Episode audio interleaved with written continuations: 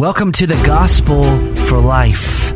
We have four Treasure Valley pastors committed to showing that the gospel is not just for that religious part of your life, but rather it's for all of life. You never graduate from the gospel. I'm Josh Bales, pastor of the Well Church, here with Russell Herman, pastor at Cloverdale United Reformed Church, Phil Moran, pastor at Christ Presbyterian Church, and Jonathan Van Hoogen, pastor at Day Spring United Reformed Church. Now, if you'd like to find out more about us or catch past broadcasts or get information about our annual conference, you can find us at reformationboise.com. As one scopes all the knowledge that is available to humanity, there's no higher knowledge than the knowledge of God Himself. Peter wrote in his second letter in 2 Peter chapter 1 verse 3 his divine power that's God has granted to us all things that pertain to life and godliness through the knowledge of him. Meaning everything that we need for life and godliness which encompasses everything that we truly need comes through the knowledge of God. So therefore what we believe about God is the most important thing about us Imagine if you were locked up in a dark, cold prison cell all alone. What would bring comfort to your heart? Or imagine if you were on a desert island shipwrecked with no way of getting off. Where could you find hope in your desperation? Or imagine if the government or a band of bloodthirsty men were hunting you down and they wouldn't stop until you were dead. How could you encourage your spirit? The knowledge of God, the love of God, the confidence that Jesus is for you, though all else is against you, is the knowledge that you need. That's why we're looking at the attributes of God because there's nothing higher in this life than God.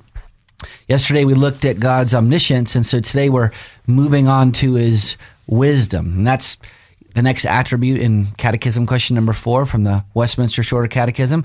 What is God? God is a spirit, infinite, eternal, unchangeable, and his being wisdom, power, holiness, justice, and goodness and truth. So, brothers, as we approach this attribute of wisdom today, can you maybe first of all, just show us the difference between wisdom and uh, omniscience, and then help us to understand what wisdom is. Knowledge stands for information, data, facts about one thing or another. God knows all things. In fact, knowing all things from the beginning, and God, uh, and so God knows everything. But wisdom is that virtue of God's which He frames all that knowledge together, causing all things to work together in order to serve His purposes and the purpose for which He created us. So, wisdom is is God's use of knowledge um, for the best possible results, which is always the glory of God um, by the best possible means. Mm. Mm-hmm. Um, so, in a lot of ways, it's the same way we use the words knowledge and wisdom when applied to us. Um, there are some people that we we encounter in life that are very knowledgeable but that knowledge we sometimes will say, well, it's just head knowledge. They don't know how to use it, mm. which is just another way of saying is they don't know how to apply it in the best mm-hmm. possible way. They have knowledge, but they lack wisdom. Mm-hmm. Um, unfortunately, sometimes people will say, well, they have got a lot of wisdom, but they don't have knowledge. Um, doesn't work that way. That doesn't really work. yeah, right. Although you can see very wise people who their their knowledge is limited uh, and and maybe even more limited than like say your scholar or whatever but they're using the yeah. knowledge that they do have yeah. mm. in the most skillful of ways yeah mm-hmm. it's it's limited to their profession or limited to an occupation there um, one of the things going back to God, J.I. Packer said, uh, wisdom is in fact the practical side of his moral goodness. Um, it's as such, it's found in the fullness of God only. He alone is naturally and entirely and invariably wise. God is never other than wise in anything that he does. It's, it's part of his essence. Just as power and truth and goodness are a part of his essence, it's, it's integral to his character. Mm-hmm. So, in other words, God's wisdom, um, just to sum up before we move on, is that he always chooses the highest ends and the best means to achieve those ends. And I think right there that that's so practical because oftentimes when we go through sin or sickness or suffering or hardship in our life, we can we can kind of look up and say, God, what's going on here? And if we have a robust uh, understanding of God's wisdom, that even right now, as desperate and dark as this situation is, this situation is the best means that God is choosing to accomplish his highest end for your life. Mhm. That, that, that's a good word, Josh. that no matter how dark and confusing and, and my situation may be, and that I that I can't know the, the way forward. I don't know the way forward. That I can trust that God does, and, and not only that that God in that God in His wisdom knows what is what is good and what is true and what is beautiful, and what is best for the shaping of, of my soul. Uh, there's great assurance in that. And I think this is where John Piper is so helpful that it's the greatest good is God's glory. And sometimes we get confused that we think the greatest good is us. Yeah. And so sometimes we will then use that faulty framework to look at actions of God and say, well, he must not be very wise because if he was, he wouldn't do this. Um, and, but it's because we lack knowledge and God doesn't. And God always knows the, the best pop, possible end, which is his glory, um, that he does what he does um, and, and is all wise. And so part of being a child of God is to begin to trust that wisdom. That in those dark moments, in those difficult times, in those struggles, we can say, This doesn't feel like God knows what He's doing. Mm-hmm. And then faith says, But I can trust His hand because His perfect knowledge is combined with His power, mm-hmm. is combined with His character, which is good and gracious and loving and kind. Mm-hmm. And it will produce the best outcome, Yeah. even when we can't see it. And that proverb that says uh, wisdom is justified by her children. I mean, how many times can you look back at the hardest, darkest places in your life and, and thankful that you're out of them? But then just marvel at what God has taught you through those seasons. Man, there are seasons that I would never, ever, ever want to go back to. But I, looking back now, I saw something about God that I wouldn't have learned through anything else. And I'm thankful for them. Mm-hmm. So thankful. Well, that's Job's testimony at the end of the book. Right. I knew of you, Yeah. but now I've I've I've seen you. Yeah. I mean, and I mm-hmm. think that that is faith Yeah. coming to fruition of saying, I know God is all wise. Yep. Yep. Well, one of the fun things we can do uh, with any of God's attributes is kind of say, okay, where do we see this? Ga- where do we see this attribute in this category, or this category, or this category? The Puritans were really good at this. In fact, Stephen Charnock, in his book uh, "The Existence and Attributes of God," he he broke down God's wisdom into you know three categories. How do we see God's wisdom in creation? How do we see God's wisdom in providence?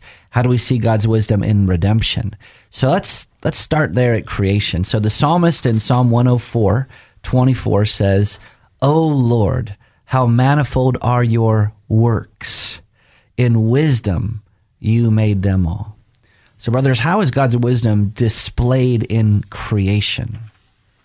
Earlier, Russ mentioned how uh, God's wisdom and his power were combined. Uh, in Daniel chapter 2, um, we read in verse 20 Blessed be the name of God forever and ever, to whom belong wisdom and might. And when we think about creation, it's a mystery to us. Um, you know, we can't really understand it. How could God create by fiat? How could He create out of nothing? Um, we don't know how he, he could do that, but in wisdom and might, He did just that. He He created a, a, a world that we can't even conceive of how He could do that, and uh, and we realize that the space and time are dimensions of His created or, order. You know, He. Um, it, it comes from from God, and so we we we marvel at the wisdom. And any anytime you you look at the seasons, or you look at the tides, or you look at uh, you know, the stars that declare His handiwork, or even think about um, you know some of the things that uh, an animal will do, a hibernation, or a uh, or a salmon run, or uh, different things where God has planted that in in there. It's just boggles the mind. Yeah. Yeah, Psalm 104 is just teeming. If, if, if anyone were to look at the song, go home and read it tonight. Um, each stanza is a display of the, the psalmist marveling at how God has created each part in creation. So, for instance, in verses uh, 14 and uh, 10 and 11, he says to, the, to God, You make springs gush forth in the valleys, they flow between the hills. They, the streams, the rivers, they give drink to every beast of the field. So, remember, think about God's wisdom. He chooses the highest means he chooses the highest ends and the highest means to accomplish those ends. Why do rivers exist? Well, they exist to give beasts of the earth drink. And have you ever gone camping before and you're just looking at the river and like, where does all this water come from? It's just like an un, it was here it was here in June when I came camping and it's here in August. It's still flowing. You know, the book of Job has Job saying if he would just get a chance, he'd like to ask God a question. And and finally, God shows up in, in chapter 38, 39, 40, where, it, you know, the first thing is, Who are you, oh man? Yeah. And, and he, let me question you. Were you there when I laid the foundations of the earth? Yeah. And he goes, You know, for, for three chapters, he's asking questions about creation, referring to his infinite power and creative wisdom and everything else. It's just, it, it, it just, uh, it, it, it brings a, a sense of awe yeah. Um, and we use the word awesome so lightly. This is yeah. really awesome. Yeah. Yeah. Um, it's probably important to point out that uh, observing nature, and, and, the Bible, you know, invites us, in, in, in, fact, even commands us to observe nature, and is in Psalm 104 to, to see the, the glory and wisdom of God there. Uh, Psalm 19 says, The heavens are telling the glory of God, the firmament proclaims his handiwork. So there is something to be learned from nature. We, we, we will never derive the gospel from nature. Right.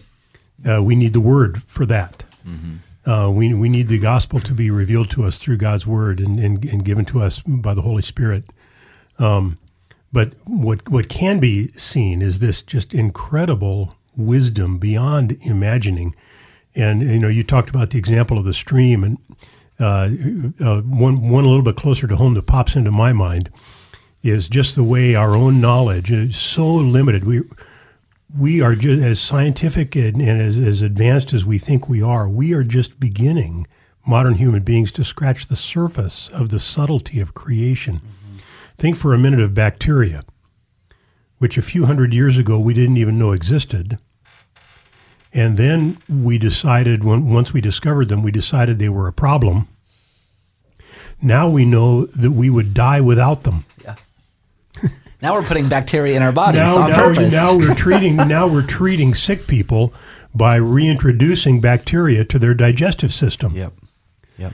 Um, and and God designed this subtle, subtle uh, system where all of these different moving parts are dependent upon one another, and it, and it, the mind, our our minds can't even take it all in. Yeah. It's it, it is a, a wisdom beyond our we can't plumb the depths of that wisdom. Yeah. Mm-hmm.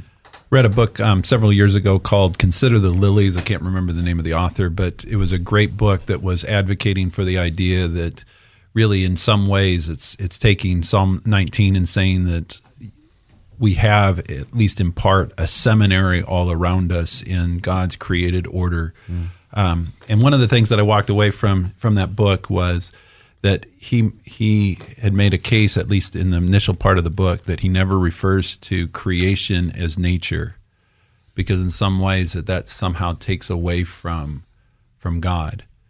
And I thought, you know what, that that there's some insight there that I might mm-hmm. begin to. And so I still always kind of slip up and still refer to the the created world as nature. But I thought that was a helpful framework mm-hmm. for me to then remember that God has put himself on display in his creation. Yeah. It's not just nature, it's the work of his hand. Yeah, amen. Well, you've been listening to the Gospel for Life. We'll see you next time.